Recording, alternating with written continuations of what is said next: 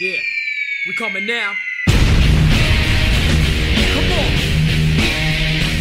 Uh, yeah, that's right. We put it down. It's like a family in here, just a little disabled. Putting it down, we lay 'em out on the table. Yeah, who's in the house? What The is brothers up, my dudes? What is up, my dudettes? It's the Casey's Corner podcast broadcasting live today. I'm recording this on Tuesday evening.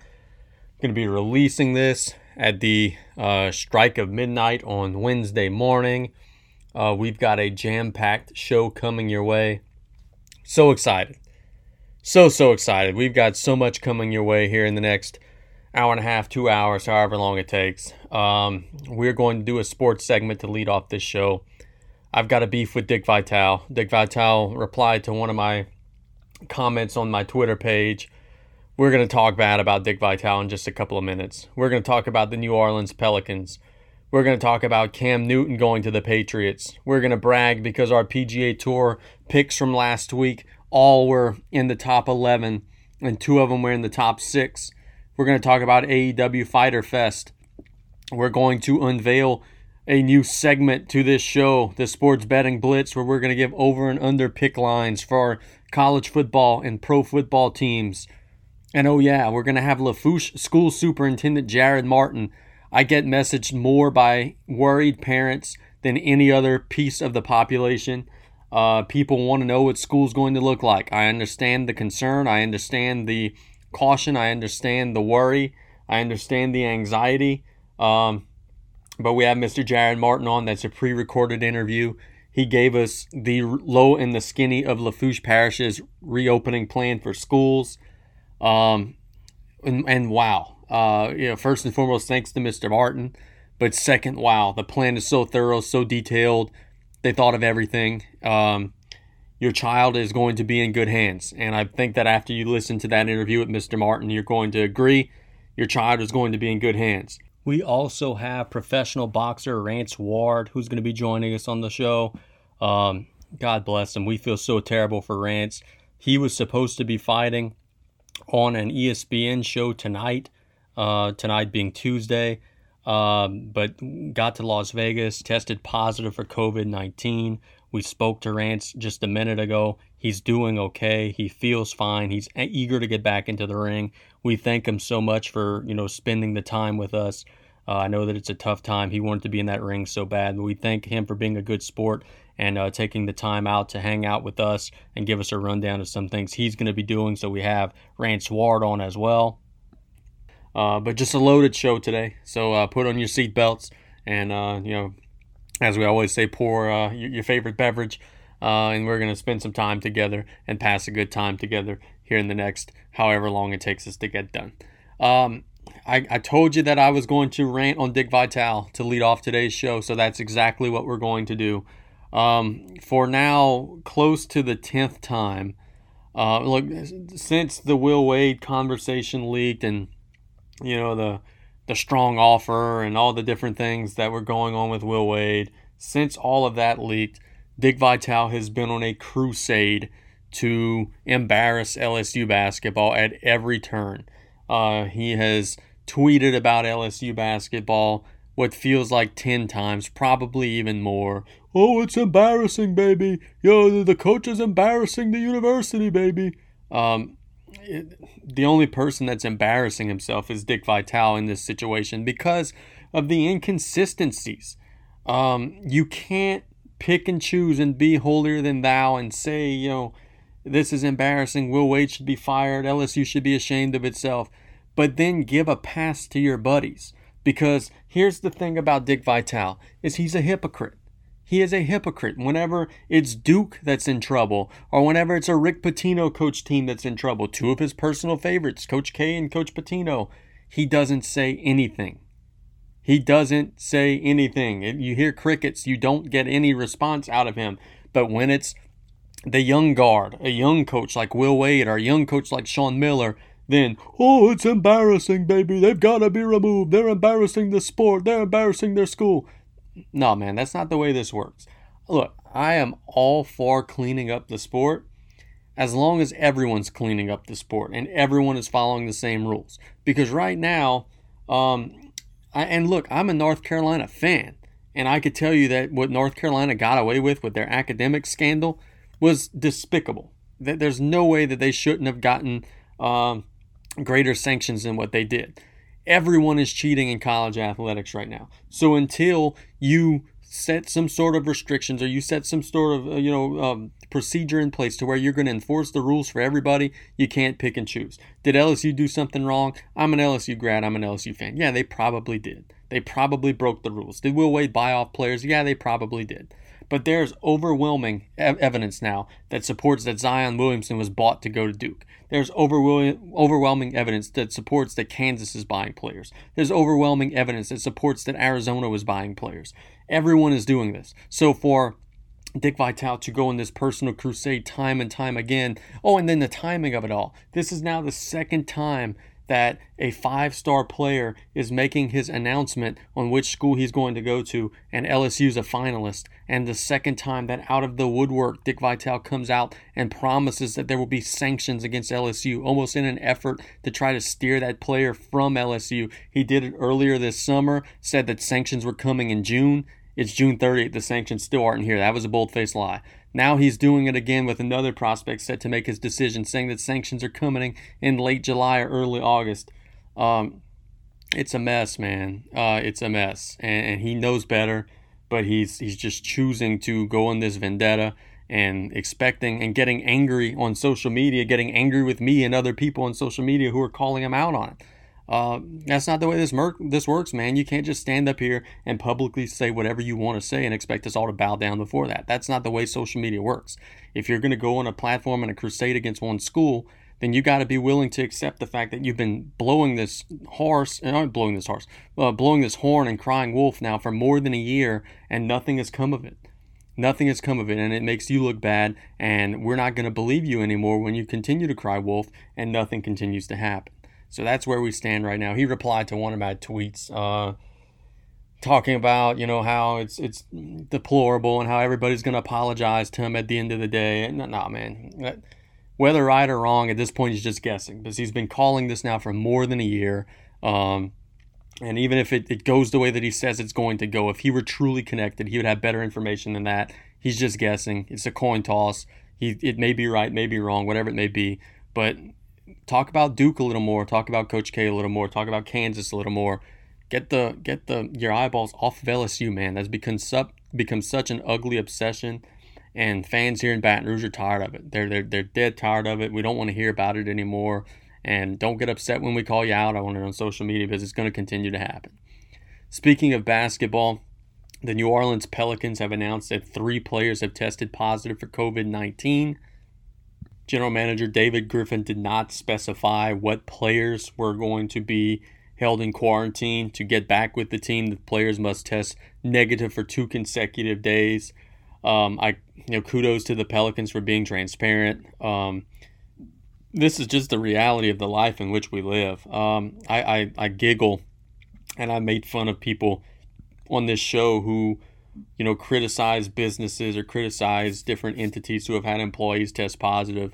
Like, what do you expect? And, and you know, parents were freaking out whenever, um, you know, the, the, the Louisiana Department of Schools issued guidance saying, you know, hey, we have to, you know, be precautious because we know students are going to test positive, and parents were freaking out.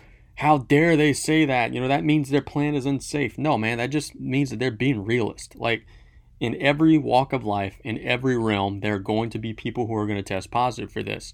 Um, that's just the reality in which we live. And, and I think that it's good on the Pelicans to be forthright and honest and say three players have tested positive. And I think that it's it's very wise of them to also then come back and say that every player who is cleared is going to make the trip to Orlando, including the three players who have tested positive because I rolled my eyes yesterday and literally laughed out loud, like a literal LOL, because I was reading the stories about the Brooklyn Nets have three or four players who have tested positive, who have already removed themselves from the Orlando bubble, and who have already said they're not going to Orlando. So here we are, June 20, June 30th, uh, July 1st. By the time some of you guys listen to this, those players will be out of testing protocol by July the 10th or roughly uh, thereabout. And the NBA season doesn't start until late late July. And these players now, knowing that they'll be healthy and able and ready to go for more than three weeks, are saying, nah, man, I'm good. I had COVID. I'm good. That's ridiculous. But that goes to show that whenever you have a coward like Kevin Durant as your leader, who is 100% healthy from his torn Achilles, 100% able to play, 100% should be playing with a team that is in the playoff chase, but is saying that he is not quote unquote mentally ready to return because he doesn't think his team has a realistic chance to win the championship. If I'm hearing that as DeAndre Jordan, or if I'm hearing that as any of those other players who have tested positive, that my star player doesn't want to play because he doesn't feel like it, because he doesn't think we could win, then why the hell should I go out into Orlando and play either? So the Nets are shutting down, but they're shutting down not because of COVID 19. They're shutting down because their leader is a coward. They're shutting down because Kevin Durant doesn't want to play. And if I'm a role player playing on a $5 million a year salary and my $35 million a year salary teammate says he doesn't want to play, then why should I want to play either? And that's just the reality of the situation. We could blame COVID, we could blame whatever we want to blame, but those guys are not playing because Kevin Durant is not playing and because Kevin Durant is not playing because he doesn't think the Nets have a chance to win the championship. And that's an unhealthy place for the sport to go to where the only guys who are enthusiastic about playing are the guys who think they could realistically win the NBA title. That's why we have the super teams being built the way that they've been built. That's why we have some of the ratings in the sport going down because on any given year, just five to seven teams have a legitimate chance to win the championship out of 30 in an 82 game season. So thanks, Kevin Durant. You've officially ruined your team's chances of winning. And then look, they, you know, they legitimately, if he were there and healthy and playing, they could have won the East because he's that level of a player, and the East is that wide open. But he's not mentally ready. But I got a feeling he's going to suddenly be mentally ready the first game of next season, whenever they have some reinforcements and whenever they have the coach that he wants, because that's what it all comes down to. He wants to be coached by the person he wants to be coached by, as opposed to them having an interim coach right now. Whew, got a little bit angry and upset about that one. the next thing that I wanted to touch on Cam Newton has decided that he is going to sign with the New England Patriots. Um, a couple of thoughts about this. First and foremost, um, I personally think that Cam Newton is washed. I don't think he could play anymore. I'm not sure that he is even going to start um, over Jarrett Stidham and some of those other guys. Cam Newton is not an accurate passer. He's not going to be a 4,000 yard passer. Lately, he's been a low 3,000 yard passer, and his accuracy is going to be in the low 60s. He's not that pocket passing type of guy. And on top of all of that, he turns over the ball like a bakery. In his last 47 games, he's thrown 44 interceptions. He's fumbled a ton of times on top of that. So it's one thing to throw a pick or two whenever you're throwing for 400 yards a game. It's another thing to throw a pick or two when you're throwing for 180 yards a game. And Cam Newton is low volume and high turnover. That's a double whammy. So I, I, don't think he could play at the level that he used to play anymore.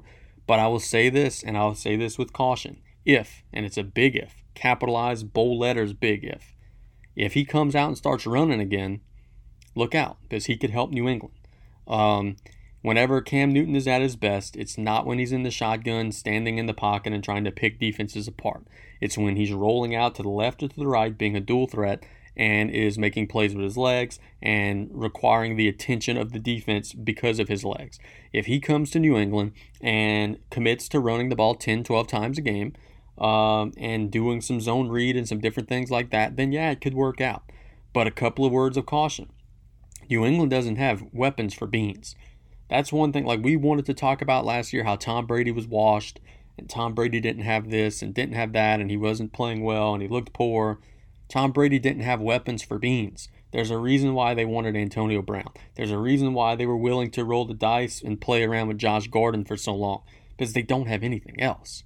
So the idea that you know Cam Newton's going to probably need some good weapons. He's not the type of quarterback who is like a Drew Brees who can make an average receiver into a great receiver. He's the type of guy who needs great receivers to be a great quarterback. And in New England, he doesn't have that. So I think that that is something that's going to be an issue. But we'll see. Uh, we'll, we'll know right away. We'll know right away. And I was talking to my buddy Richard about this the other day, we'll know right away. And what I mean by that is they're either going to come up with something and invent something that uh, we've not seen, and it'll be difficult for teams to stop some type of dual threat, you know, multifaceted offense, or it's going to be something that looks ugly, the same short passing style they use with Tom Brady that he just won't be accurate enough to pull off. But we're going to know right away if it's going to work or if it's not going to work, and we're going to know right away um, whether or not this thing is going to be a success. So, wanted to talk about that. Then I want to talk about the PGA Tour.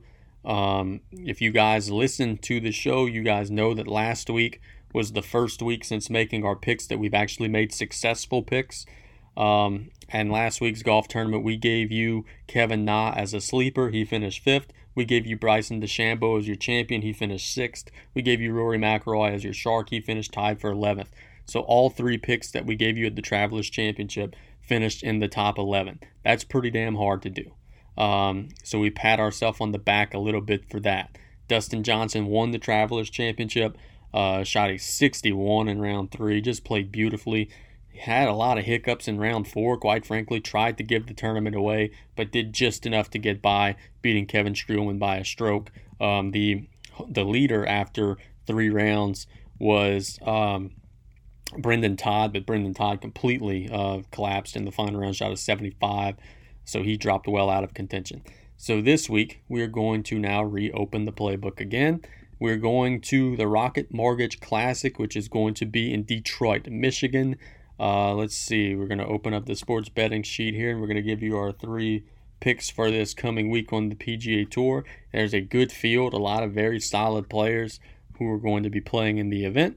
So let's see what we've got here my shark for this week. And again, shark is a player that I define as a name brand player who I think is not necessarily going to win, but who is going to play well, be in contention, be at the top near near the top of the leaderboard, first page of the leaderboard. I'm going to go Rickie Fowler. Rickie Fowler is 28 to 1 this week at the Rocket Mortgage Classic. Ain't no way in heck if you played this tournament 28 times, Rickie Fowler wouldn't be in contention several of those times. Give me Rickie Fowler as my shark as my sleeper this week. I'm going to go down the list and I'm going to say that I like, um, let's see, there are a lot of them that I could pick from. I'm going to pick Pat Perez as my sleeper this week. Pat Perez is 150 to 1 to win the tournament. I think Pat Perez is going to have a good week. He's going to make the cut. I think he's going to be in contention. And my pick to be the champion, I am going to go this week with Viktor Hovland. Viktor Hovland is 16 to 1. Viktor Hovland's a guy that folks in America are not altogether familiar with yet um, because, you know, he's, he's from across the pond and, and not all the way well known. But man, he's a player. he's a big time player. Uh, good ball striker. Viktor Hovland is going to be my pick this week in a field that consists of Bryson DeChambeau, Webb Simpson, Tyrrell Hatton. Tyrrell Hatton would be a good pick to win as well. Patrick Reed, Viktor Hovland, Hideki Matsuyama, Sungjae Im, Kevin Na, Rickie Fowler, Tony Finau, Bubba Watson, uh, Brandt Snedeker, Jason Day. So there are a lot of good players in the field, but I'm going to go with Viktor Hovland to be our champion this week. Um, can't wait to watch it. Rocket Mortgage Classic is going to begin on Thursday out there in Michigan. And that's going to be a long golf course, uh, 7,340 yards out in Detroit. Nate Lashley is the defending champion of that one. So uh, before we talk about some a little bit of sports betting, we're going to talk about AEW Fighter Fest Night One. Uh, that is going to be going on tomorrow or tonight if you're listening to this on Wednesday. It's going to be July the 1st, Fighter Fest Night 1 A couple of things I'm looking forward to. Night one's card will be MJF and Wardlow uh, versus Luchasaurus and Jungle Boy. Private Party versus Santana and Ortiz. AEW Women's title will be on the line. Hikaru um, Shida versus Penelope Ford. The tag titles will be on the line. Kenny Omega and Hangman Page versus the Best Friends. And the TNT uh, title match will be uh, Cody versus Jake Hager. Um, I think that Cody versus Jake Hager is going to be a tremendous showcase of wrestling talent. Um, I think that that one is probably going to steal the show. Uh, but the match that I'm looking forward to, I think that Private Party versus Santana and Ortiz is going to be very good. The storyline has been good. The build-up has been pretty good. Uh, so I'm looking forward to seeing what Fighter Fest is going to bring to us. I think that night two of Fighter Fest, which will be next Wednesday, is probably a better uh, night. Uh, you know, you got FTR and the Young Bucks and Jon Moxley and Chris Jericho and Orange Cassidy and Colt Cabana. I think fight uh, night two of Fighter Fest is going to be the better of the two nights. Um, but anytime you got any type of AEW event that is going to be broadcast on a large scale or any type of pay per view, you just know that Cody Rhodes is going to do something absolutely crazy. So I think that that match with he and Jake Hager could potentially steal the show to a grand level. So I think that the combination of that one and the tag team title match with Kenny Omega and Hangman Page versus the Best Friends, those could be two potentially very good matches. Um, some of the other things on the show, I'm not too excited about the women's world title match. Yeah, it's just kind of whatever. And then the first, uh, the the first match booked was MJF and Wardlow versus Luchasaurus and Jungle Boy. Again, just kind of, eh, whatever. It'll be okay, I guess. Um, but we'll see. Fighter Fest, you know, we continue. We're making the honest effort. We've been so critical of AEW. We're making the honest effort to get into the product, and we're going to try our best.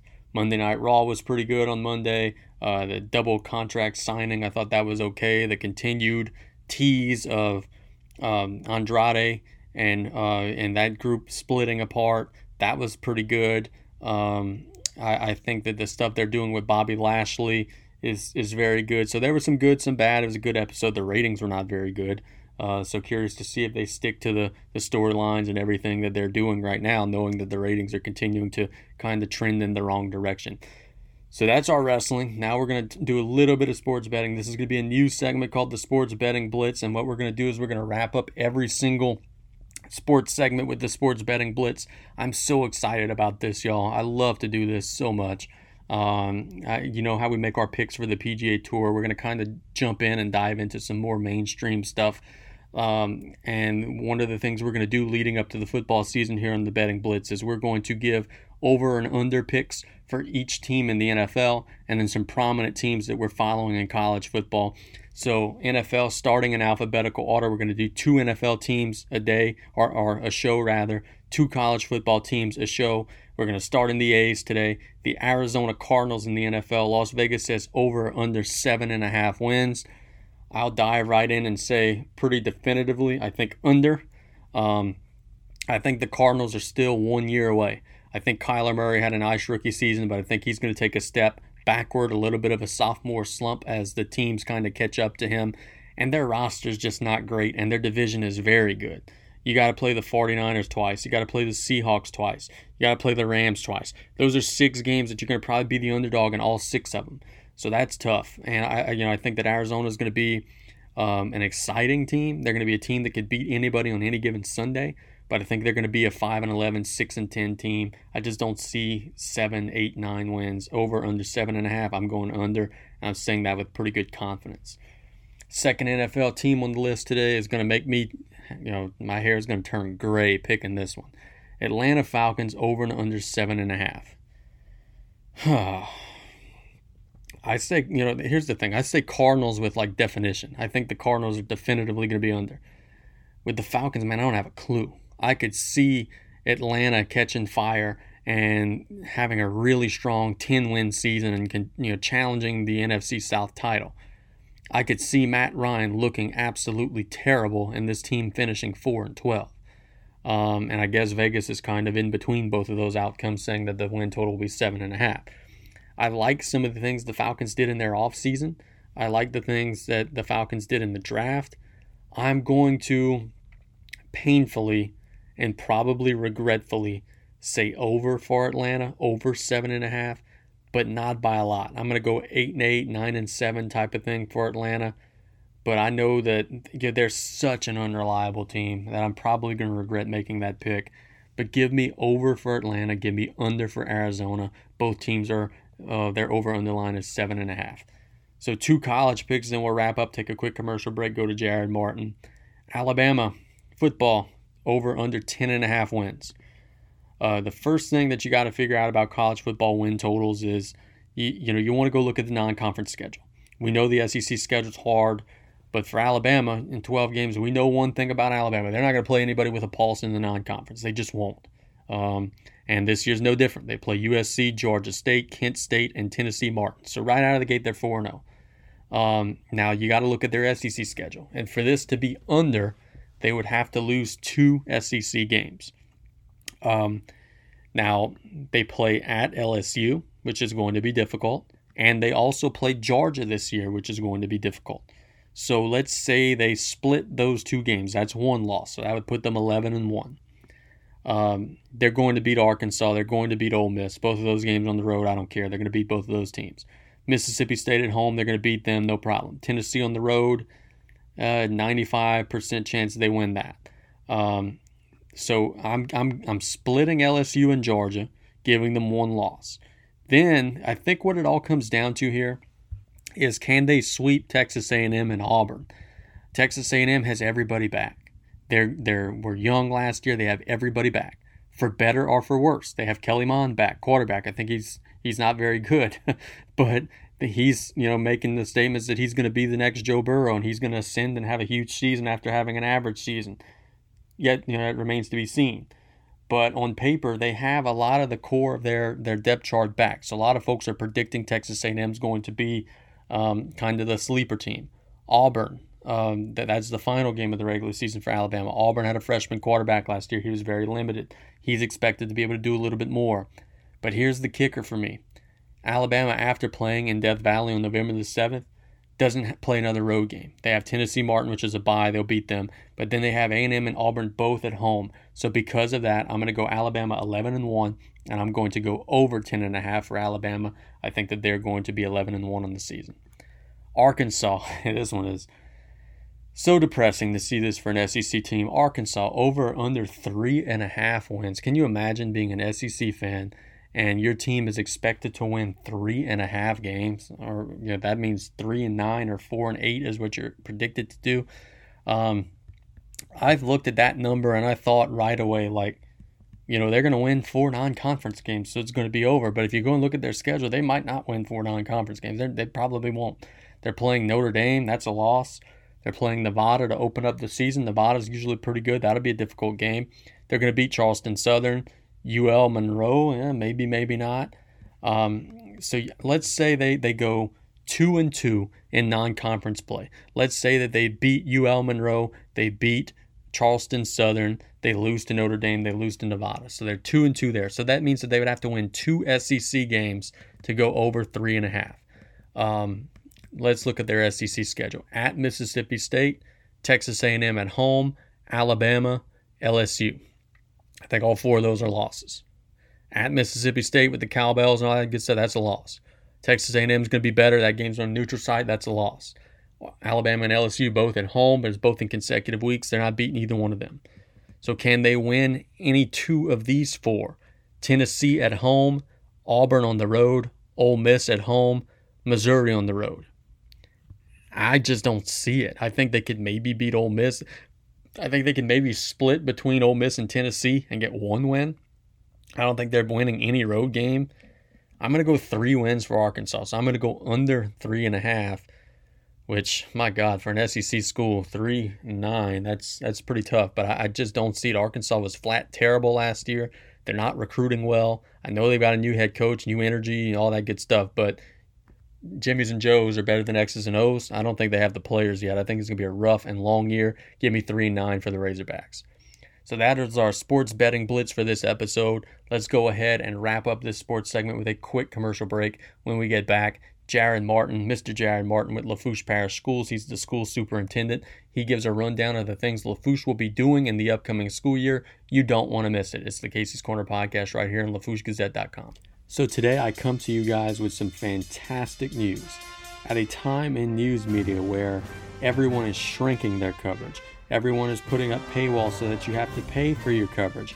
Everybody is printing fewer copies of their paper and finding good, reliable news is harder than ever. We at the Lafourche Gazette are going the opposite direction. Today, I'm proud to announce that instead of shrinking the number of papers that we print, we're expanding our coverage and we're expanding our coverage area. We're now going to have boxes in northern Lafourche, in the northern Raceland communities, in the St. Charles communities, and in the Thibodaux community. We're going to be doing the best that we can to reach every single household in Lafourche Parish and every single person who wants access to our newspaper in the physical copy and online will be able to get that.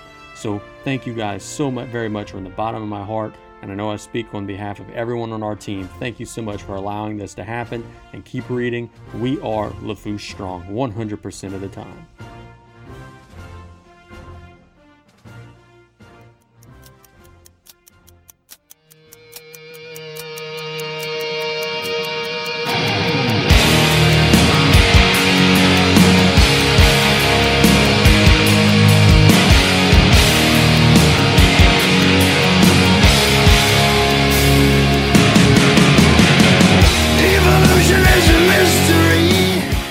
It's the Casey's Corner podcast here on LafourcheGazette.com. Joining us now, the Lafourche Parish School Superintendent, Mr. Jarod Martin. Mr. Martin, how are you, my friend? I'm doing good, thank you. Absolutely. Um, wanted to have you on because the, the questions that we receive the most in terms of the pandemic right now are involving schools, and there are so many parents that are concerned about what schools may look like. So, right out of the gate, I'm going to ask you have you guys finalized your plan for what the 2020 2021 school year is going to look like? And what, uh, if so, what are some of the things that may be part of that plan? Well, we, we have a finalized plan, but the plan is always going to be a working document. Um, that, that plan was submitted to my board earlier today for review. And uh, there are a lot of things in it that are going to be different than the way school looked before the pandemic began. Uh, but we're, we're trying, and our goal is to have uh, school look as normal as possible. You know, school the way it used to be. But of course, that is not possible due to the, the pandemic, and so we have to put a, a whole host of different measures in place to to ensure student and employee safety.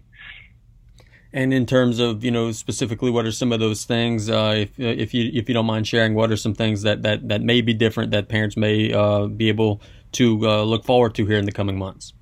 Yes. So in the, the plan as it stands now, um, we are going to base our major decisions on the current phase, right? As you know, we are currently in phase two. We were in phase one, and we are on a um, glide path to potentially be in phase three by the start of school. Um, should the uh, science behind the COVID numbers be in a position where the governor can transition.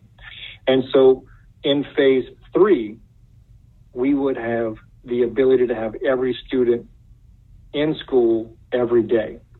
Um, if the governor's office keeps us in phase two, we would use an A-B model. And an A-B model um, is one where we only bring one half the students to school on any given day. And the plan as it stands now is that if you are a student in group A, you would go to school Monday, Wednesday, and every other Friday. And if you're in group B, you would go to school Tuesday, Thursday, and every other Friday.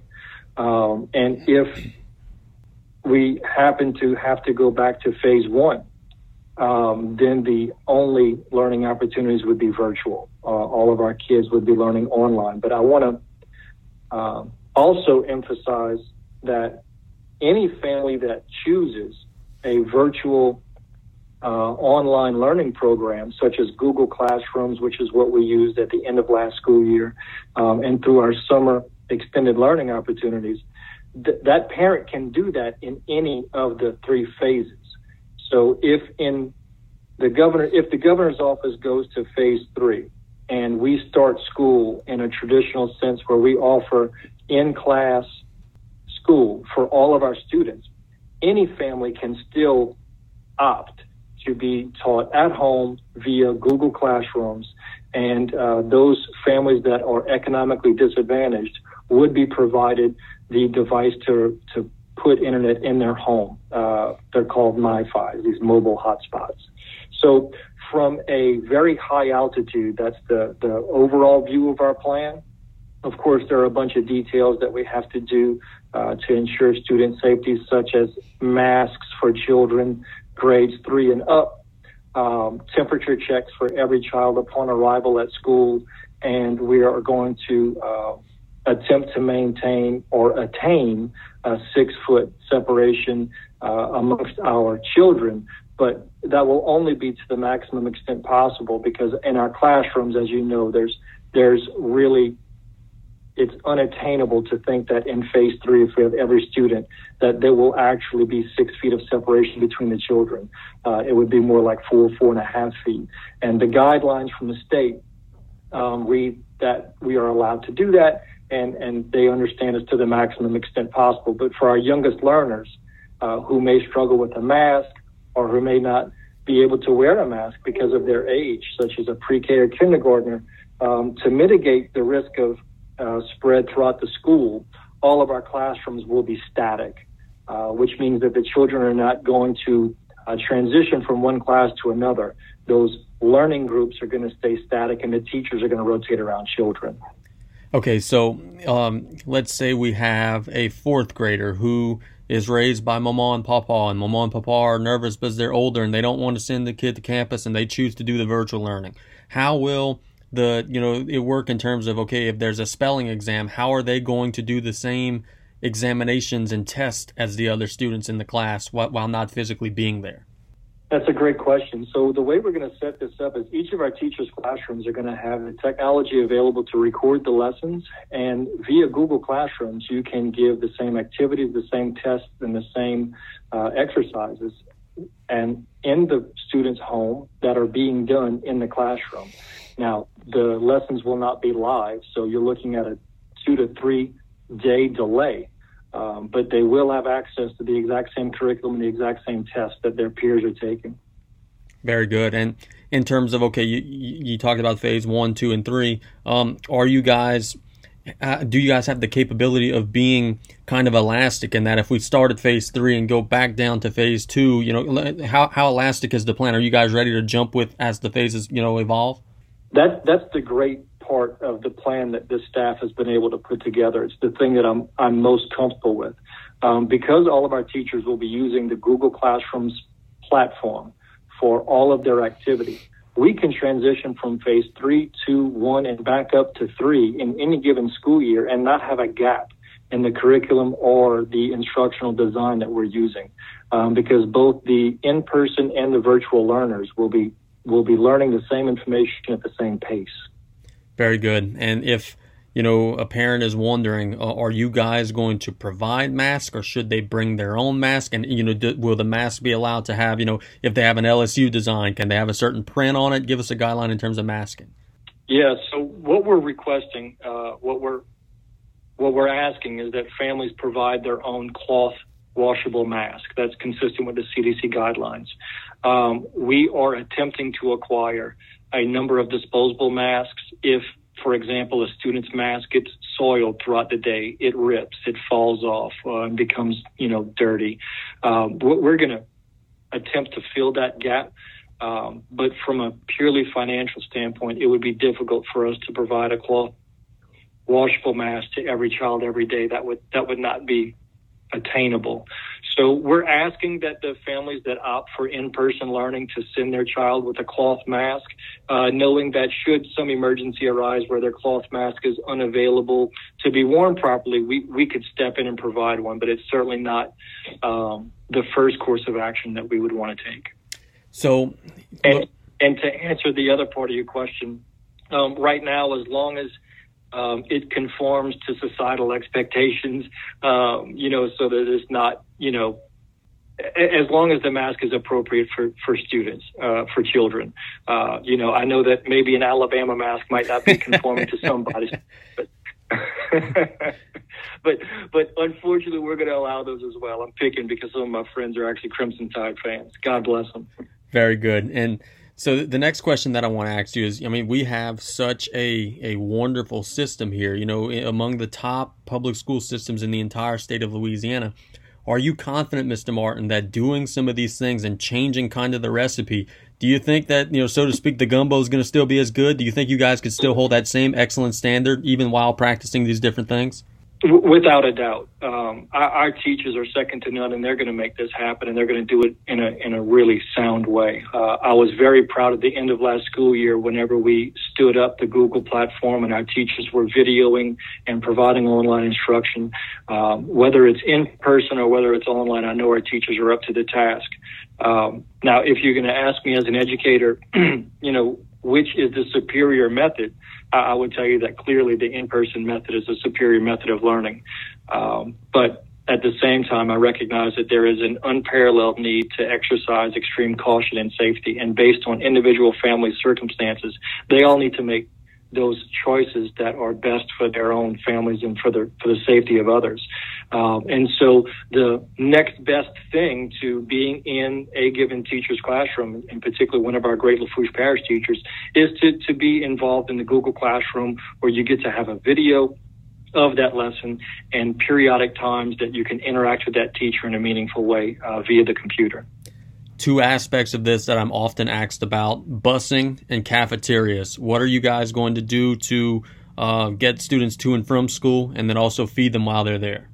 In phase two, uh, we're going to follow the protocol, which says that you can only have 50% of the occupancy of the bus. Uh, and, and, and so we're going to have hand sanitizer, on the bus that students are going to use um, as soon as they get on the bus. The windows on the bus have to be down um, and will be at 50% occupancy. Also, the driver of the bus is going to have a mask on. Um, and the only change for phase three is that we are able to get to 75% of the occupancy on the bus. And so we're going to label the number of students that are allowed to get on every bus to make sure that we don't breach that. Um, and, and the the other challenge is that we live in a hot area where it's high humidity and uncomfortable. Um, but I imagine, like when you and I were in school, um, the, the kids are not going to be as comfortable as they they some of them have been because the windows are going to have to be down. Um, so those are the protocols for transportation, and we feel confident that we can get these kids to and from school based on the guidelines of 50 and 75 percent occupancy for phase one uh, excuse me, for phase two and for phase three. And for feeding, um, it's actually a little more tricky than transportation. And so the plan right now is that children will leave their classroom as a classroom, go to the cafeteria, wash their hands, and get their plate. And depending on the age of the child and the principal's plan, for some of our youngest learners, they're going to sit in a predetermined section of the cafeteria, eat their food, wash their hands, go back to class. Uh, for some of our older learners that are able to, they will simply go to the cafeteria, wash their hands, get their food, and then go to some other place. Um, it may be a classroom, it may be a gymnasium, it may be a commons area where tables are set up to eat their food, then wash their hands and go back to the classroom. Um, but we have to change the model of feeding because obviously when you're eating a meal, the person is unable to wear a mask.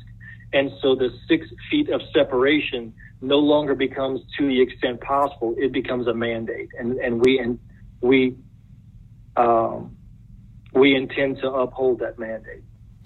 Okay, so uh, I know that there have been several universities, Nicholls, and, and well, I don't know if Nicholls has, but I know LSU has, has changed their fall schedule to where they're moving up final exams because of a quote unquote second wave. Based on the guidance that you guys are hearing, are you going to change your school calendar at all to account for this in the fall?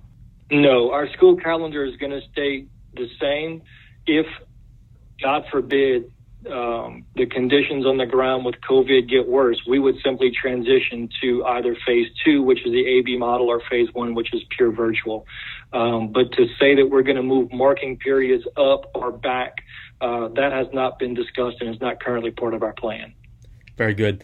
Um, in terms of if and when you know a, a student were to test positive, uh, what protocols will be in place in terms of you know, cleaning the classroom area that that student has been in. I know that there's going to be a lot of sanitation and a lot of cleaning that maybe wouldn't have otherwise been done. What's the plan in terms of keeping things sanitary?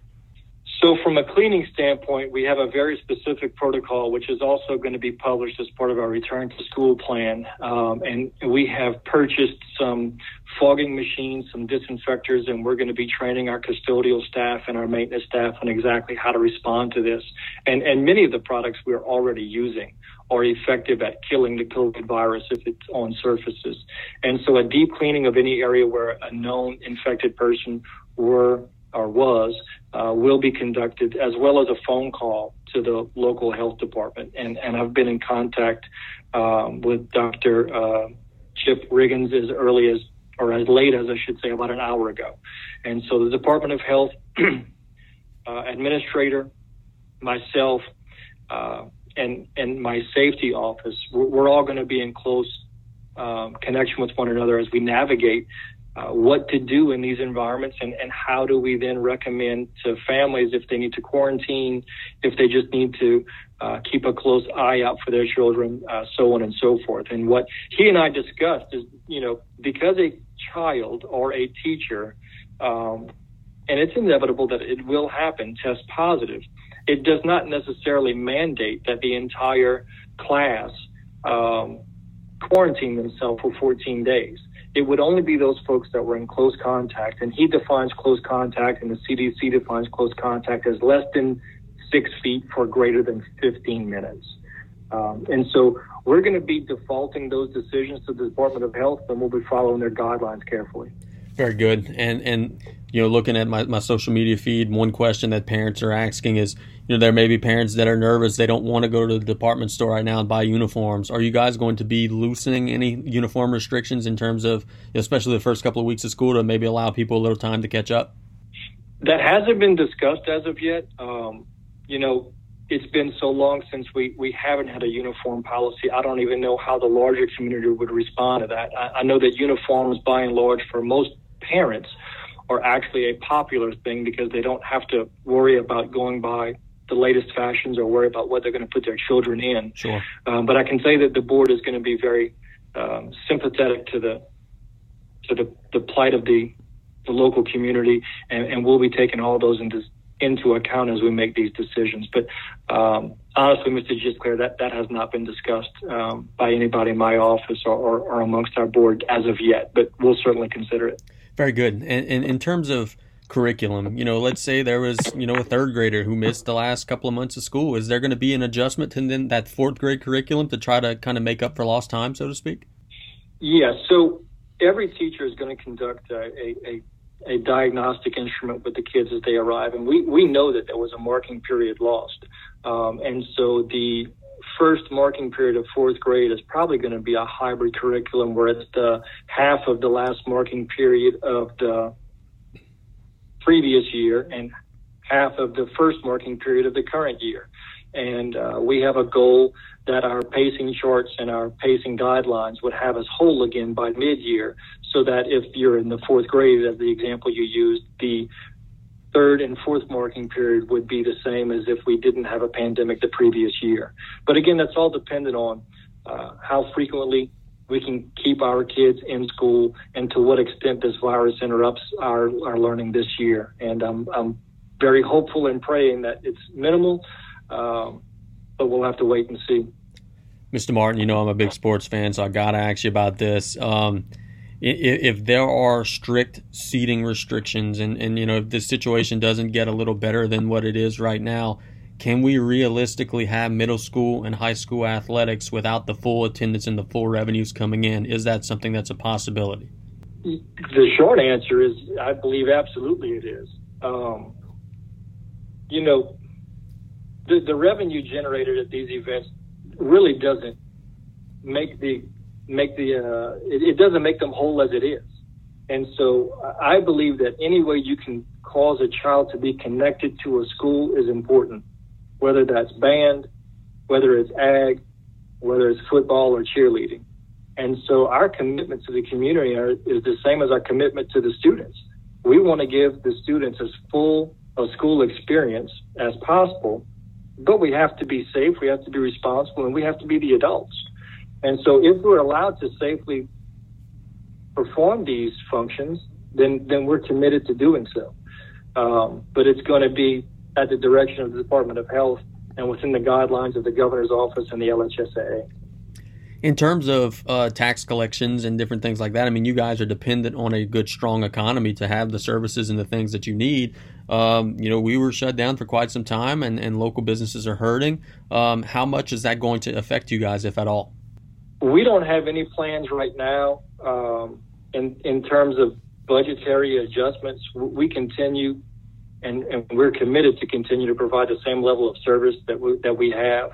Um, it's too early to tell, based on how we collect our taxes and how that revenue is generated, to know what effect it's going to have.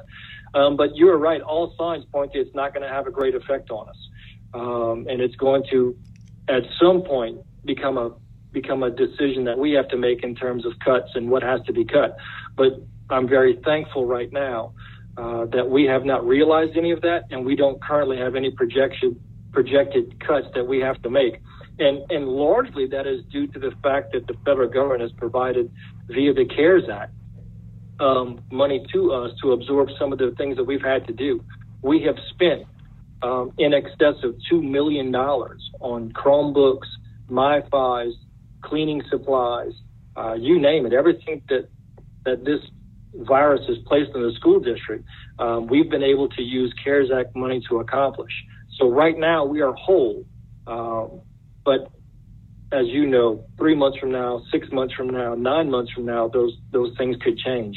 But I'm optimistic that the economy is going to recover, and I'm optimistic that sales tax collections and all of the ad valorem taxes that are associated with a robust economy are going to return soon.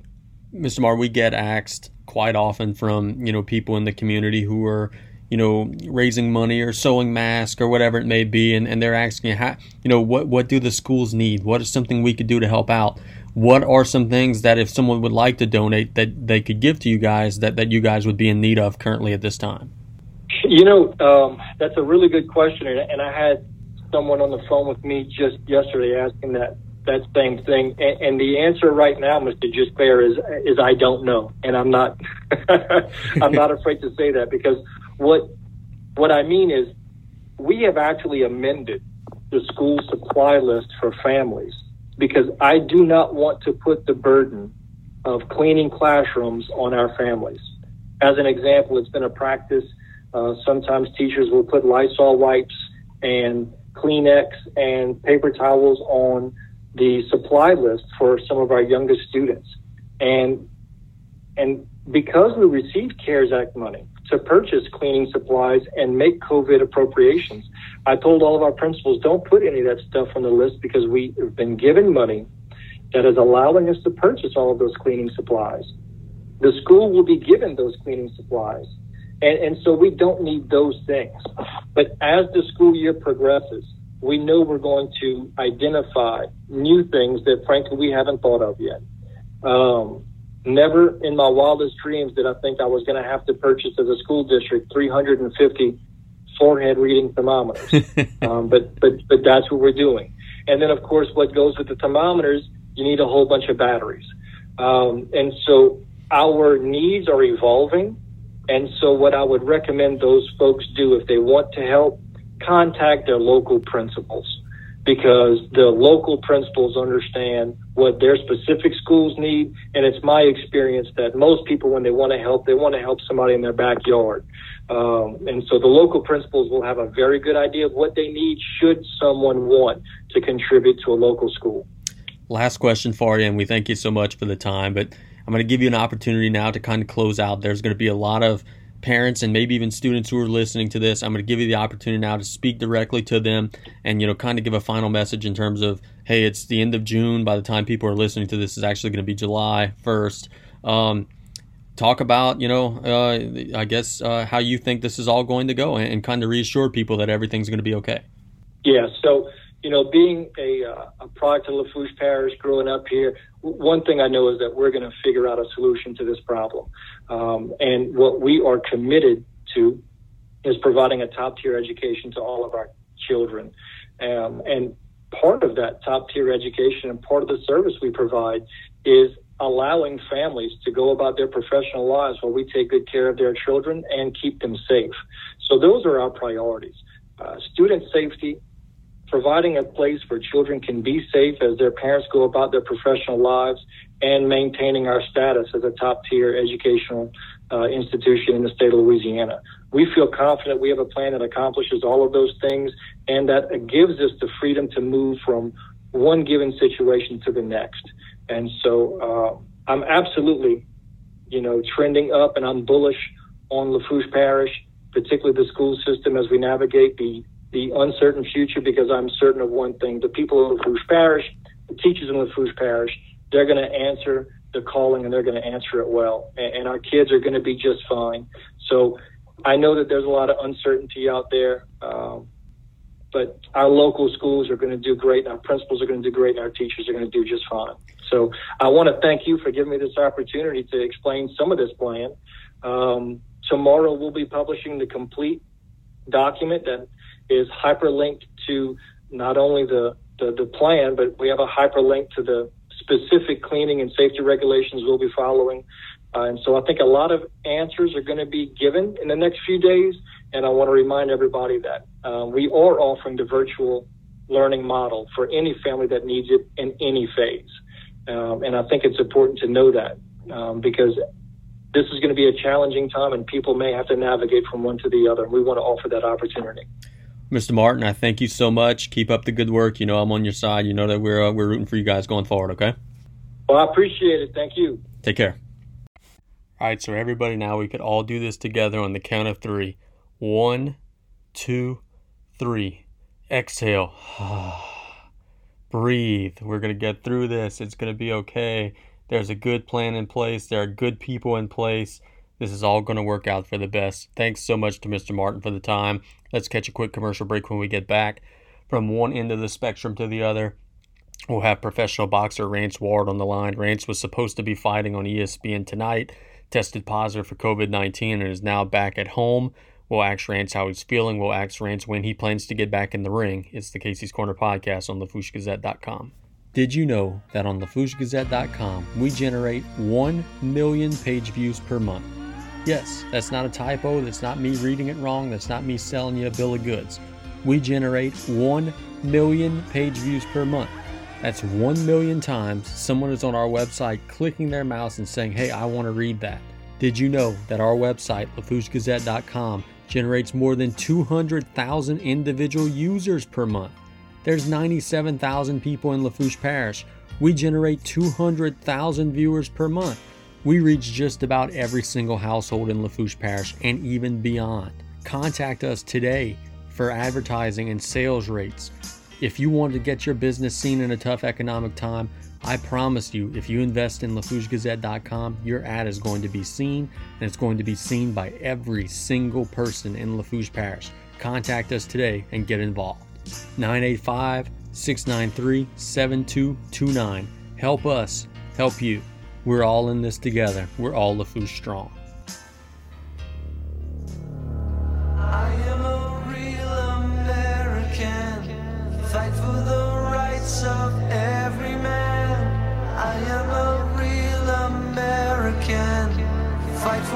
Rights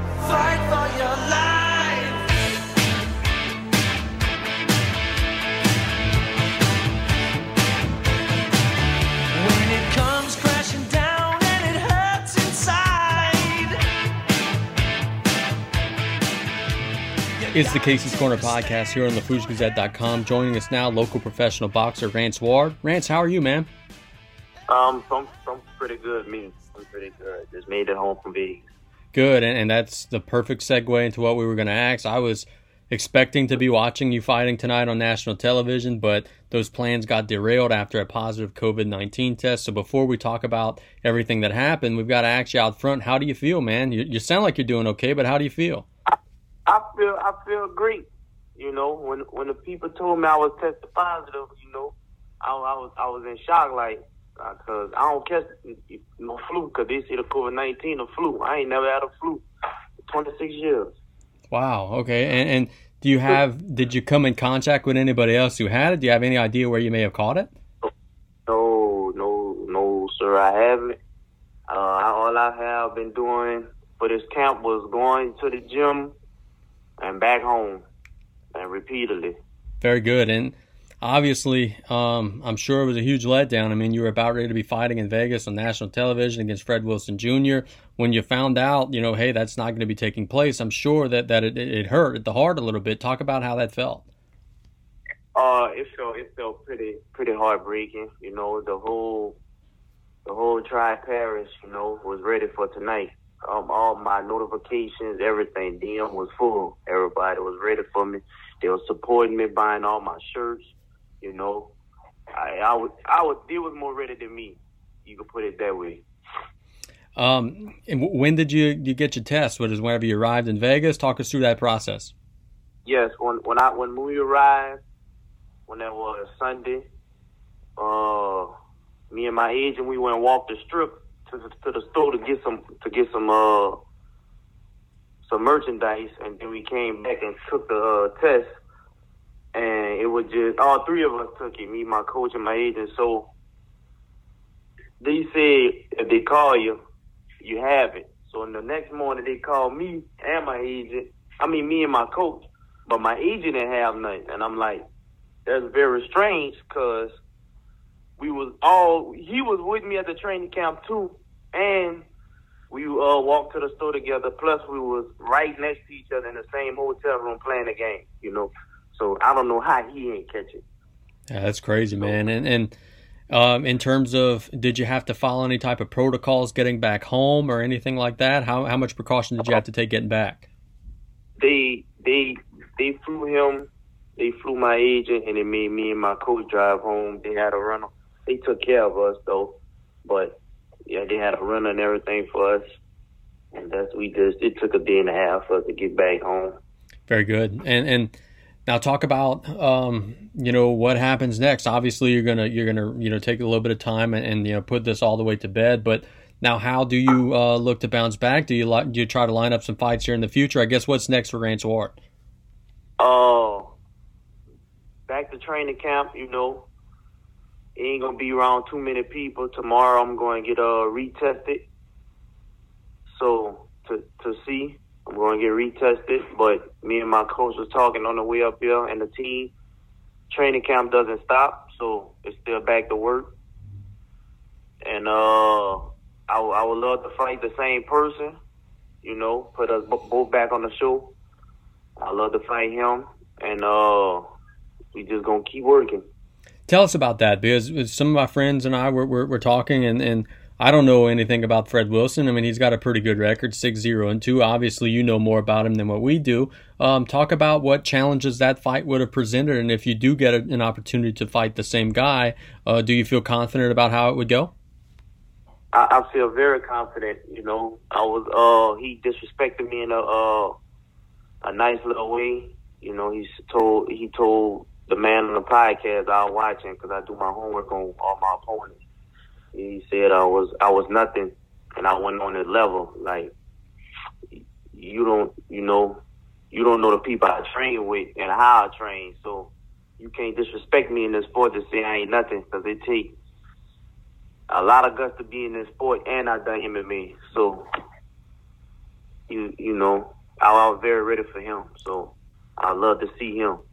So let's talk a little bit about um, your path so far to this point. Started off four and zero, getting some big wins along the way, and then you had a draw, and then then the loss in your last fight. Um, what were you looking to get better at to kind of improve and try to get back on that winning track? What were some of the things you thought that, that you didn't do as well in the in the fight that you lost? Oh, oh, the fight that I lost was we had a lot of problem with the team and communication skills. We just had, and I wasn't really focused on that fight, you know. So I take my L on that fight, and what we learned from that fight was, you know, not not to be so aggressive on another speedster, a person that was more way more faster than me. So we just learned how to bag off and set, and ring IQ just adjust. And on the draw part was the weight cut loss. I have a dietitian at that time, and I was killing myself on my leg. So, which I really was supposed to win because the first judge scored it 59 54. So I don't know how that became a draw. but I don't know how he got that far. So, but it was his hometown anyway. So talk to us about that, and that's a good question that you, or a good you know point that you just brought up. You you're trying to do professional fighting in the middle of a pandemic when a lot of things are closed down. Is it harder than normal to train? Is it harder than normal to keep up with your conditioning and your weight and everything like that? Talk us through the struggle that that's been, you know, trying to make your mark while the entire world is closed down. Uh, I'm gonna say it's not hard because some some things open back up. Like I have my gym lifted nutrition. That's Ryan. He's open now. He he's part of the team. My cardio is is, is outstanding because I run almost every day, so I can make the weight now. And the gym's certain gyms that that we go to been open and been helping us. So I appreciate them for that. My every I was just ready for this fight, you know. So Yeah, I totally hear you, brother. And and one of the things I wanted to ask you about is, is you touched on this a minute ago. You do um, or have done some MMA. Uh, is that completely in the past? Are you 100% boxing now, or if the right opportunity arose, would you look into doing some MMA in the future? uh, I'm complete hundred hundred percent uh boxing. I should have I should have done MMA for this training camp because I'd be in dog shape if I would, and that's what I'm gonna do this time. Do some MMA rolling with my uh, jiu-jitsu coach, my former jiu-jitsu coach. Very good. And and uh, what is your ideal weight? What's the weight that you're you're usually trying to fight at, and what weight do you think you're the best at? I'm I'm the best at 160 and 165. Okay, very good. And, and um, one thing that that I thought was awesome is that you're right. Um, you were getting a ton of support on Facebook and, and social media, and I even saw, you know, the Lafourche District Attorney, Miss Russell, you know, put, took a picture with you, and she was rooting you on, and so many prominent people rooting you on. Um, how does that feel to know that you've got so many people in the community in your corner and they're rooting you on? And you know, this fight may have been canceled, but the next one you're going to still have that same army behind you. How does that feel? I feel pretty. That feel pretty good, you know, because it's it's almost like some kind of what you have a little bit power with them, because they they they're very powerful in, in, in our community. Yeah, I, I hear you, brother. Hmm Um, That's pretty good to have them on our on, on our side. So we we talk to um, a lot of professional athletes here, and we talk to a lot of coaches and, and different things of that sort. Now you're 26 years old now, and and there are going to be some folks that are going to be listening to this who um, are going to be far younger, who are going to be teenagers, and who are going to be trying to you know aspire to be a professional athlete someday, like you are. If you were talking to the young 14 or 15 year old kid who says, "Hey, Rance Ward, local professional boxer, I would want to be a professional boxer someday," what would you tell them to inspire them to you know keep pushing? You could be anything you put your mind to. Hard work and dedication. Don't don't let don't never let nobody tell you what you can't be. Yeah, that, that's great advice. And, and um, who's who's booking your fights? You know, uh, who, who who's uh, give us a run there. You talk about your team. Who are those folks? Shout them out. Oh, I like to shout out my agent, Quintarius Queen, with uh, Clever Sports Entertainment. That's who booked booked my fights. He he done a tremendous job this time with this fight. Way tremendous job because it was booked on ESPN. I like to shout out my coaches, uh, Justin Martinez with Game Striker, Clarence Matthews, uh, that's Thibodeau's former boxer on PAP, and my new coach Martin Burden. He's stepping in. Then I have my new cut man Stephen Abear. I have him on the side, and then we got uh the gym, Jeremy McDowell. That's Takers. That's downtown, and I like to shout out my sponsors. That's my uh G Prince, Gerard Kennedy over there on St. Charles Street. That's who do uh, my clothing, my merchandise. That's who make my shorts. I like to shout out Amos Trial Lawyers as Matt Ory. He's our new sponsor. My other sponsor, uh, Henson Felix. He's a good one. Uh, and uh, Downtown Tricia. Very good. Well, look, brother, thank you so much for the time. I know you're not feeling poorly, but we hope that you could, you know, continue to stay healthy through all this, and we look forward to seeing you in the ring very soon, brother. All right. I, I'm, I'm going to read myself. Yes, sir. Take care, my friend. You too. That was Rance Ward. We thank him so much for the time. So disappointed that we couldn't see him on ESPN, but other opportunities are going to come. We have no doubt he's going to get back out in that ring. Hopefully, he gets an opportunity to fight the same fighter like he was looking forward to doing. But the most important thing is we hope Rance stays 100% healthy and uh, doesn't have any COVID symptoms at all. Let's catch a quick commercial break when we get back. We're going to talk about some COVID 19 numbers and take your questions. It's the Casey's Corner podcast here on LafourcheGazette.com. Hey guys, I know it's a commercial break, but it's me again. But I want to tell you guys a big secret. I know how you guys could get the news in Lafourche Parish, the hottest news, all the things that all your friends and all your family members are talking about first before everyone else. How? By getting the Lafourche Gazette app. Go to your app store, get the Lafourche Gazette app today. You'll get push notifications right to your phone anytime anything breaks, anytime anything exciting happens, anytime there's anything going on in Lafourche Parish that people are talking about. We're going to be talking about it and we're going to send it right to your phone. So go to the Lafourche Gazette app, find it on your app store today, download it 100% free, 100% news, 100% local, 100% all the time. Download the Lafourche Gazette app today. If you close your eyes, and truth you never scars never. Darkness, light will take you to the other side. Find me waiting there, you'll see. If you just close your eyes.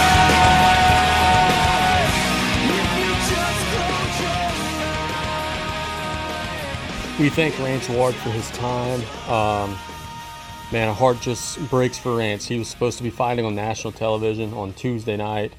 Um, instead, a positive COVID test, and it just goes to show. I mean, you guys heard in the in the interview, Rance doesn't sound sick, uh, but he was carrying apparently COVID with him, um, and that's that's the thing that they've been telling us from the very beginning. And every conspiracy theorist out there says it's all a big lie. Well, that's why we're still fighting this. That's why we're still in the situation that we're in. You're supposed to assume that you are positive at all times and take the precautions like you would be positive at all times. Rance Ward was walking around not realizing that he was carrying COVID, and, and you know, we're glad that he's okay. Uh, but there are other people in other situations who will end up not being okay.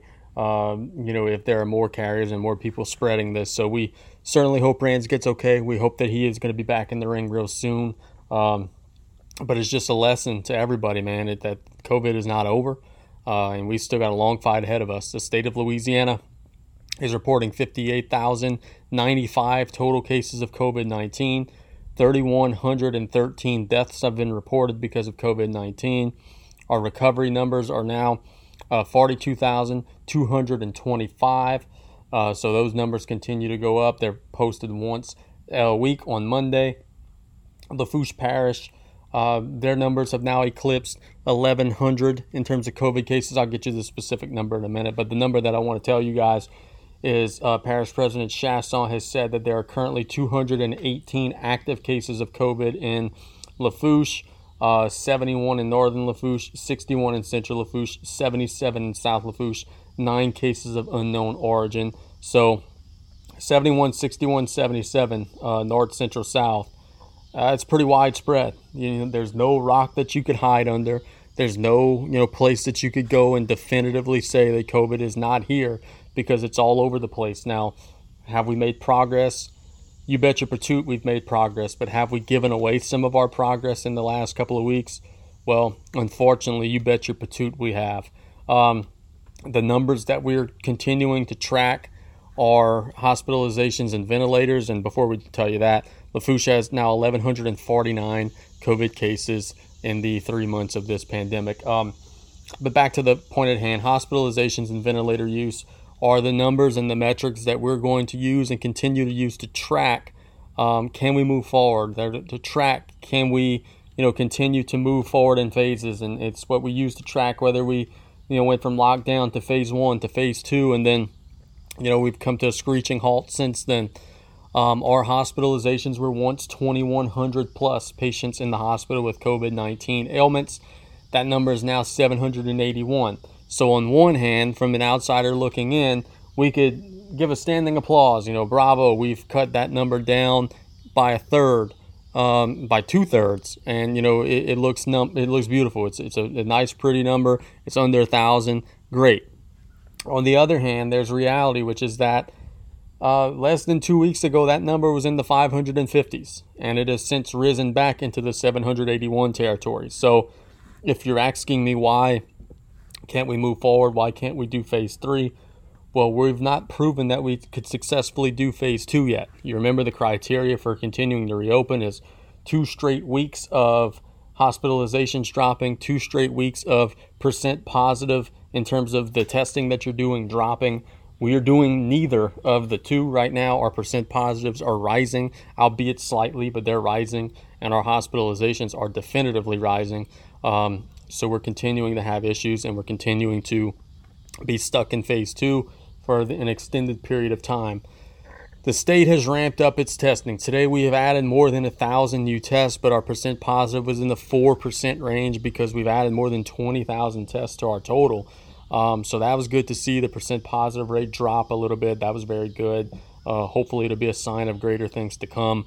Um, here's the, the soapbox I'm going to get on, and I'm going to rant about this. I'm going to get upset about this. I'm going to get angry and say things that I probably shouldn't say. Um, but the most frustrating thing about this is that everyone wants to take a simplify or excuse me a very complex problem like COVID-19 which is a national pandemic and they want to simplify and water down the solution and try to do the least amount of work possible to get out of this thing and get through to the other side.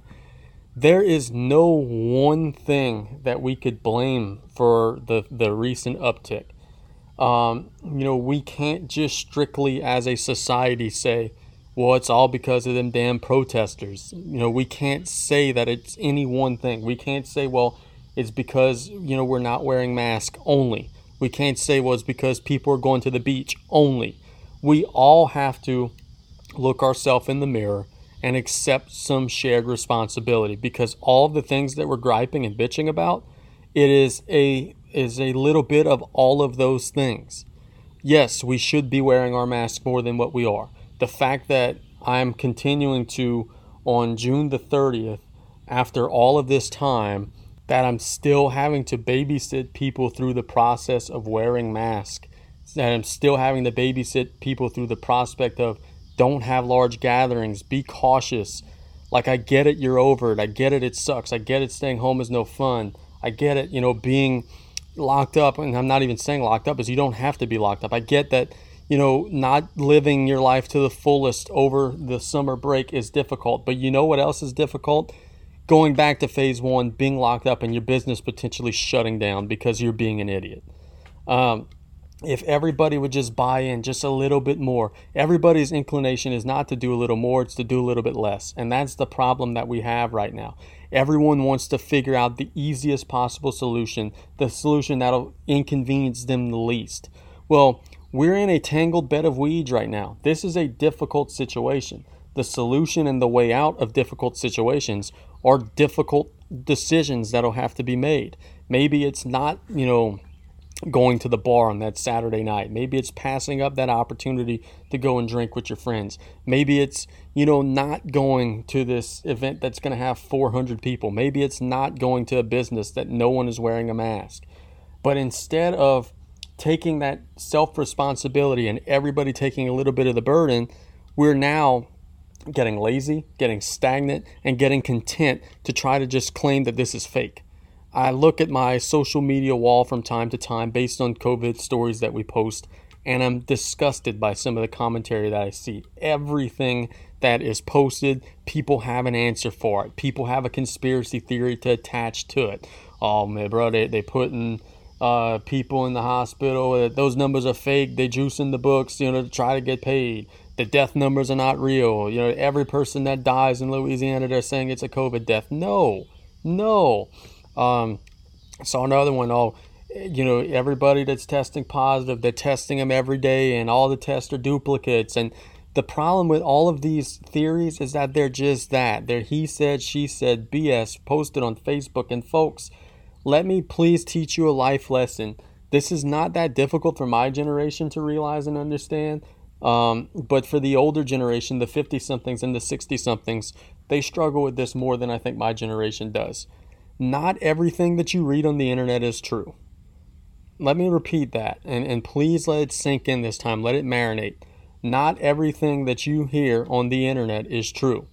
So if you read a Facebook post from someone that claims that something is a certain way, and the post reads something like this, um, uh, you know, I, I heard from a friend or I know from somebody, you know, that, that I'm related to or that I heard this or I know this for a fact and 99% of the time, if those things are not coming from an official source, it's a lie and it's incorrect and it's false. So here's what I think we could all learn to do. And I'm, I don't mean this to self promote because I'm going to go ahead and promote all the other um, local media as well. If it doesn't come from me, if it doesn't come from the Houma Times, if it doesn't come from the, the Daily Comet or Houma Today, if it doesn't come from HTV, if it doesn't come from WWL Channel 4, Channel 6, Channel 8, whatever it may be, then just don't listen to it. You could read it, you could, you know, form an opinion about it, but don't think that it's real unless if it comes from an official source. And if, and I'll, I'll throw some other ones in there. Parish government, another official source. If it comes from them, it's fact. It's happening. LPSO, same thing. City of Thibodaux, uh, you know, Thibodaux Police, any official source. If you hear it from any of them, take it to the bank. It's happening. But if you hear it from he said, she said, BS nonsense on Facebook from Joe Schmo, who claims to have an uncle who saw this while he was in the hospital getting tested for COVID, and he saw 10,000 patients in the lobby, and they labeled all of them as positives before even testing them. That stuff is lies. That stuff is not real. That stuff is like, folks, you guys compliment me on my work all the time, and I'm so appreciative of that. But do you guys really think that I don't follow up on some of these rumors that I see on Facebook, that I don't ask questions? And what, what gets me and, and grates my nerves even more is that you guys will come up with these theories, be disproven by a doctor or a nurse, and then still not believe what you're being told by a medical professional. Somebody who is living it, somebody who is helping people fight through this and is risking their own health to save lives. They're telling you that what you're saying is nonsense, and you still don't believe it. You still choose to believe your Uncle Frank, who is always wrong and who's always posting false political theories on social media. You still choose to believe your friend Bob, who knows nothing about the world but shares everything that he sees on Facebook that is of interest. You believe all this nonsense and it creates rumors, it creates misinformation, and it's how conspiracy theories start. So just stop. If you don't hear it from me, if you don't hear it from another local media source, if you don't hear it from an official government agency, assume that it's false first. Assume that it's false first. Assume that it is a lie until it is proven to be truthful. And if you don't have any inclination about whether it's true or not, do what a lot of other people do Send it to me, copy paste it, screenshot it, send me a message on Facebook, and ask me straight up, hey, is this real or not? I'll tell it to you like it is. If I don't know, I will make the commitment to find out. Because we would be so much better informed and in so much of a better place as a community, as a state, and as a country if we would consume our news from the right places. Facebook is not a news source. Facebook was created to keep up with friends that you haven't seen in a while. And 99, not 99%, I shouldn't I shouldn't be that negative. 70%, not that that's much better, 70% of the jargon that you read from unofficial sources is either A, outright false, B, half truth, or C, so politically slanted that you're not seeing the woods through the trees. Um, so please do me that favor and, and let's just go ahead and together be smarter about how we consume our news. Okay, back on track. 781 patients are in hospitals, 83 on ventilators. Let's look at some region by region data and then we'll kind of get to your questions because we do have a COVID Q&A here in this segment that we want to get to. In region 3, which is our region, we share that region with six other parishes. Our hospitalizations are actually doing okay. We're not seeing any drastic surge.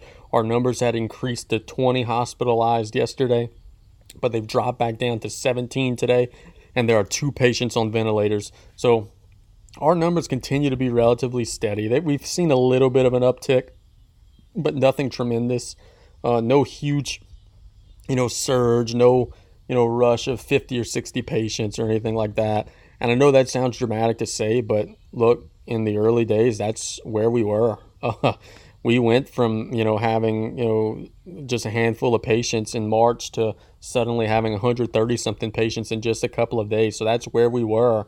Um, so we're not seeing that same exponential growth. We're not seeing that quick, rapid fire growth that we can't handle. And that's exactly what flattening the curve was all about. It was never about getting this down to zero cases. It was just about spreading the thing out a little bit. Now, I wish we would be spreading the thing out a little bit slower than what we are, um, because cases are continuing to rise at a rapid rate and hospitalizations are on a little bit of an uptick. Um, but it was never about getting down to zero cases. It was just about spreading the load out into the future so that our hospitals could stay in front of the patient demand. And in Region 3, at least we're doing that. Some other regions in the state, not as lucky. Acadiana right now having big problems, big, big problems. Uh, but we'll talk about that a little bit later in the segment. Uh, we talked about two patients on ventilators in our region. Um, those are two out of just nine ventilators total that are in use. So we've got seven patients who are who don't have COVID who are on ventilators. Two of them um, who do have COVID who are on ventilators. That's a good ratio. But again, it just goes to show that man, we've got to get healthy as a whole. When we've got seven people, more people um, by almost quadruple uh, on ventilators than what we have for the, the actual pandemic disease itself. Our ICU bedding 37 in use, 54 available. Our region continues to set the standard. Our region, in terms of ICU bedding, we've always had more beds available than in use. We're doing a wonderful job staying ahead of the patient curve. Hospital bedding, it continues to be about 50 50, so we're doing an excellent job there. Um, so keep up the, the, the, good work. We've, we've, we've lost a little bit of our progress, but I think, and I, I here's the thing, man, I, I really don't mean to to be so negative at times uh, towards people because I, I do think that at the core, everyone is, is, is doing their best. I don't think that there's anybody who is intentionally doing negative things to others. I don't think anybody's intentionally making bad decisions. But I think that as a whole, we've just got to be smarter and, and let life slow down a little bit and, and think about the decisions that we're making involving this because 99 times out of 100 when life is normal the decisions that we make only affect us but with this, the decisions that we make affect us and then everyone that we come in contact with. So just be conscious of that and, and try to be a better neighbor. Maybe if you look at it from that perspective in terms of the people that you may be impacting, maybe we'll have a better outcome. I, I certainly hope. Um, what age groups have been impacted by this the most? Well, now the 18 through 29 age group is going crazy. Uh, they are seeing the overwhelming vast majority of cases are coming in our young people and uh, I'll get personal here. That this is this is the the listenership of this podcast primarily is younger people, people 39 and younger, and but heavily in that 18 through 29 age group. Get your act together, man. Quit being stupid. Like you don't have to go and get drunk with your buddies every single weekend, man. Uh, it, be smart, socially distance. You know, ha- go back to hanging out on Zoom. Um, you know, you don't have to do some of the things that you're doing. Be cautious. Bar rooms probably should be out of the equation. Probably legally should be closed down. Every doctor that I've spoken to, every medical professional that I've spoken to has said that's not safe. That's a place you probably shouldn't be. Uh, so be cautious. Be wary of that, um, and, and just make the right decisions because while you guys are not going to have a negative outcome, we've only had 11 people die in the last three months in the 18 through 29 category, uh, in more than 11,000 cases. So that's less than 1%, um, far less than 1%. Um, while you may not die, you may carry it and give it to someone who will. Uh, so that's that's the word of caution. That's the thing. Just be smarter, make be- better choices, make sounder decisions, and, and we could get this thing out of the door. We haven't given back all of our progress. We've given back just a piece of our progress, but you know we know that, that losses could be pretty quick and pretty sudden with this. So we want to stay out in front and continue to do the right things. So let's go ahead and get to our questions here, and then we'll put a bow on what has been a wonderful show, probably one of our best ones yet. Uh, if you've got a question for me, gisclaircasey at gmail.com. Find me on Facebook. Most of the people who listen follow me on Facebook. Follow me on Twitter at Casey underscore Gisclair, G I S C L A I R. Um, you find a way to get a hold of me. Uh, you go to lafourchegazette.com. All my information that I just talked about is all there. I'm very responsive. If you've got a question, I'm going to get it answered. If I don't include it in my list of podcast questions, I'll answer it in your email or in your Facebook message or whatever it may be. I'm going to get you an answer. If I don't know, I'm going to do my, my damnedest to find out. Um, that's one of the things that I think has separated us uh, is we're very responsive. Uh, we don't look down on our readers like some of the other newspapers in the area do. Um, believe me, I've been in some of those newsrooms. Um, it's a different vibe. We, we, respect our readership and, and, we trust that you guys are an educated audience and are coming to us with things that are genuine concerns, and we're going to do the best that we can to get these things sorted out for you. So get a hold of me. Question number one I've been asked this one a lot. Um, we're in phase two now. Are we closer to being back in phase one or going up to phase three? That's a great question. That is a great, capital G, great question.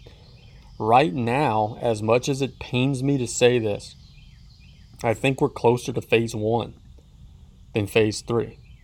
Because to go to phase three, we have to meet certain criteria, and we're not meeting any of them right now. We've got to be seeing our hospitals decreasing for two weeks straight. We're going up. So that ain't happening. We got to see our percent positive in terms of our testing go down for two weeks straight. That ain't happening. We're going up. So we're zero out of two. Now, do I think we're getting close to going back to phase one? No, I don't. But if you ask me today, you know, flip a coin, which one would be more likely? I think that it would be phase one just based on what the numbers are right now, what the data is saying right now. Um, so I think we would be closer to phase one. Now, with that having been said, before the numbers started trending in the wrong direction, whenever our hospitalizations were in the 550s, when our ventilator use had gotten into the 60s, uh, that was all happening right before the decisions had to be made about phase three, and we were really trending in a good direction for a lot of our time in phase two. So that's why I'm so, you know, that's why I'm so um, stubborn about warning you guys because I don't think this is a phase two problem. Like a lot of people are saying, man, we need to go back to phase one because we're not doing phase two so well. I don't think that this is a phase two problem. We did phase two effectively and dropped our numbers for three weeks before we had an issue. Um, so we did it effectively and proved we could do it effectively. I think the issues that we're seeing now is just that people are in phase a thousand. People aren't following anything at all anymore. And I think that's where the issue lies. So if you ask me about um, you know what we've got to do going forward, that's what my, my advice and my suggestion my suggestion would be. But if you ask me if we're closer to phase one or phase three, until we could meet any of the criteria that would put us in phase three, I got to say phase one.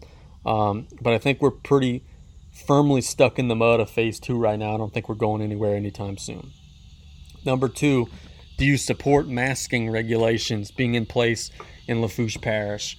Um, yeah, yeah. Um, I think the science shows that it's it's a safer method. Um, and I know that you guys are all going to criticize that. You're going to have study after study that says that it's not effective. The reason why it's not effective is because not everyone is doing it. A mask doesn't protect you, it protects the person near you. So if you're next to a person who's unmasked and then that person sneezes without a mask up in the air, your mask could still be penetrated and you could still get sick. But if you're both wearing masks, then your particles are not going to be spread as far and as wide, and socially distancing will be far, far more effective. That's not just me saying that. That's not just me reading stuff on the internet. That's me speaking to doctors and nurses and people in the medical fields.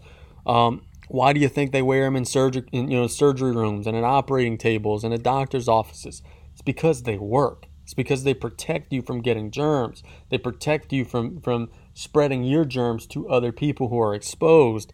So I support masking regulations. Now, I don't know that we've got to start giving people tickets if they're not wearing one, um, but I support strongly urging people to to follow the guidance because the guidance is coming from people far smarter than than anyone listening to this, far smarter than than myself. And, and if they're telling us that this is what we should be doing, then we should probably trust that and move forward because just doing whatever we want to do is what we've been doing for the last several weeks and we've proven that that doesn't work. We've proven that the method of going back to March mode where you just do whatever the hell you want, that doesn't work. We've proven that now twice.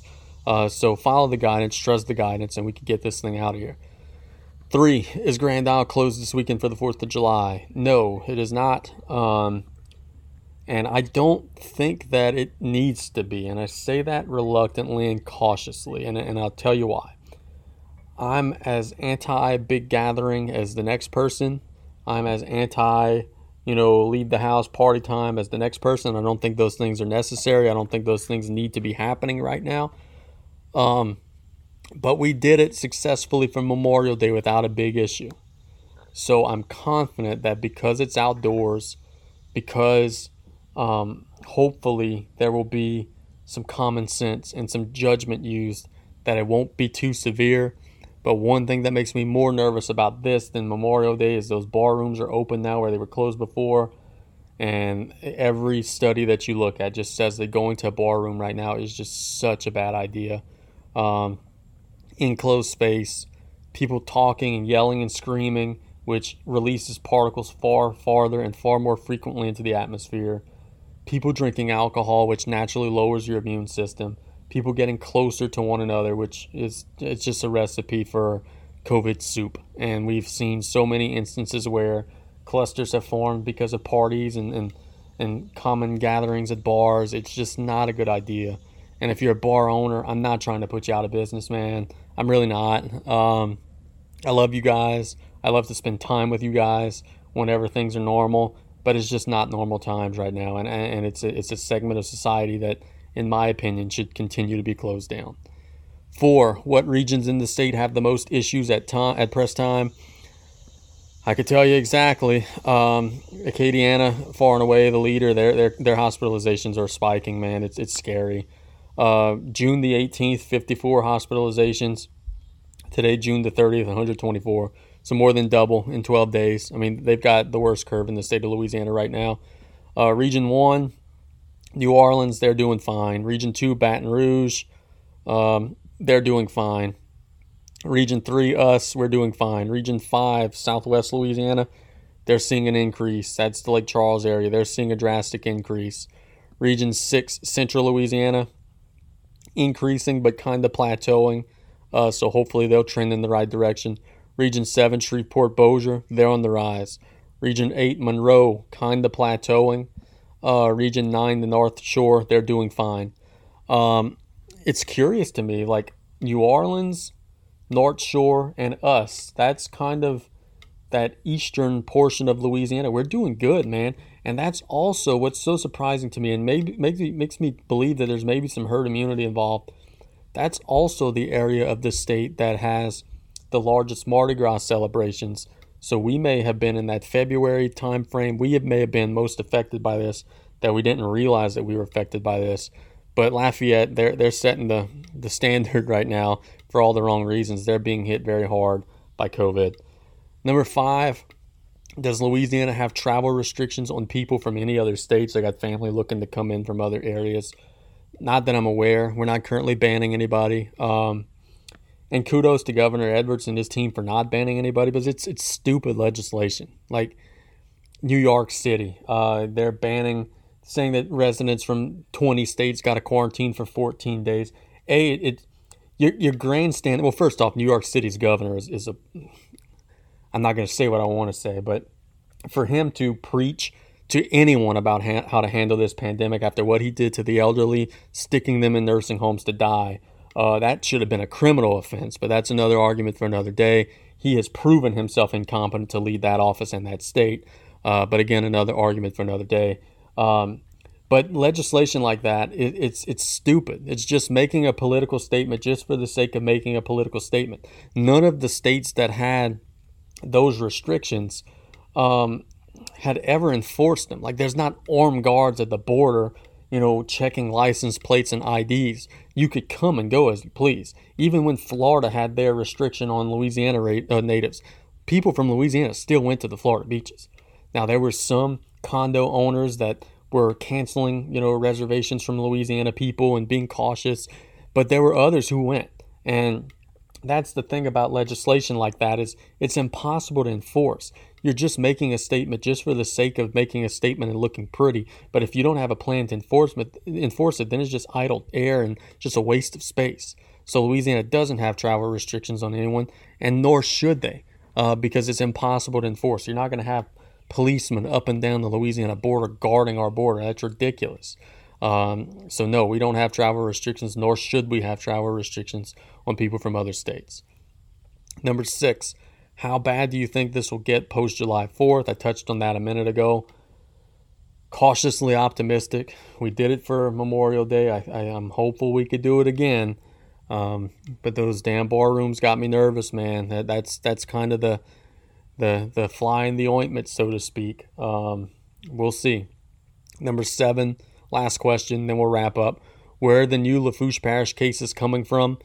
Um, as we said earlier in the segment, it's mostly spread out, but in the last few days, it's been very heavily northern Lafourche. Uh, 60 plus percent of the cases in the last 48 hours have been northern Lafourche. So I don't know if there was some type of cluster there, um, but we'll keep our eye on it. Parish President Chaisson, God bless him, he sends us the numbers daily, separated from area in the parish. We're studying the data every day. But active cases right now, it's about 50 50. Um, you know, north, south, uh, central, eh, we're, we're splitting them pretty much even. Thank you guys for the questions. gisclaircasey at gmail.com. We're going to kind of put a pin in it right here. It's been a long show. Uh, we're going to be back over the weekend. We're going to have some some special guests on. We're going to continue to keep this thing rolling. Find this on iTunes. Um, everybody tells us the same thing. They don't realize or understand how convenient it is, how easy it is. And once you subscribe, it's all over with. You don't have to do anything else at that point. We're going to continue to have the guests on that are people that you want to hear. Uh, you know, as we get closer to school starting, we're going to maybe have Mr. Martin back on. Uh, as we get, you know, closer to the peak of hurricane season, we maybe have Wendell Curole back on with the Levee district, or maybe, you know, Parish President Chaisson back on with parish government. Um, the people that you guys need to hear from, we're going to bring them to your living room. And the easiest way for us to reach you is if you subscribe on iTunes. Uh, we're going to continue to cover the sports top to bottom as well, have coaches, athletes, everybody. We're going to cover that like a blanket. We're going to assume that things are going to go off in the spring without a hitch. I don't know that that's exactly the case, but we're going to make that assumption until we're told otherwise. Um, so thanks for listening. You guys have a wonderful rest of the week. We will do a show over the weekend to celebrate Independence Day. Um, we've got some things planned for that. Um, but uh, have a great rest of the week. Be safe. Let's end the week in, in style, and let's look forward to doing the show on the weekend to celebrate some of the less numbers that we have in the state. Adios, amigo. Have a great rest of the week. Keep it on LaFourcheGazette.com. We'll be back over the weekend.